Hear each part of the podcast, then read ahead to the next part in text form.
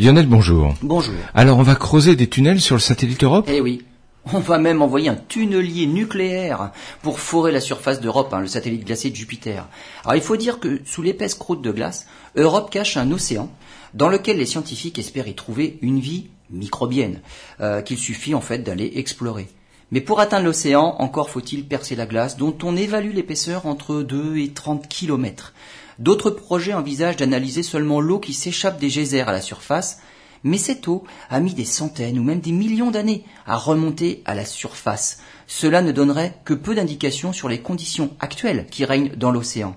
À la NASA, on imagine un tunnelier nucléaire pour percer la glace.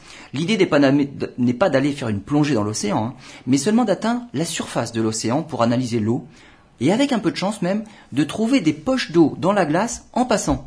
Dans les échantillons, on espère trouver des micro-organismes.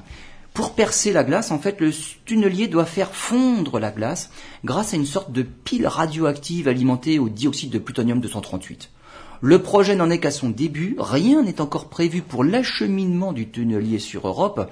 La prochaine sonde à destination du satellite Jupiter, c'est Europa Clipper, et elle doit partir en 2023 pour déjà repérer les endroits où la glace est la plus fine.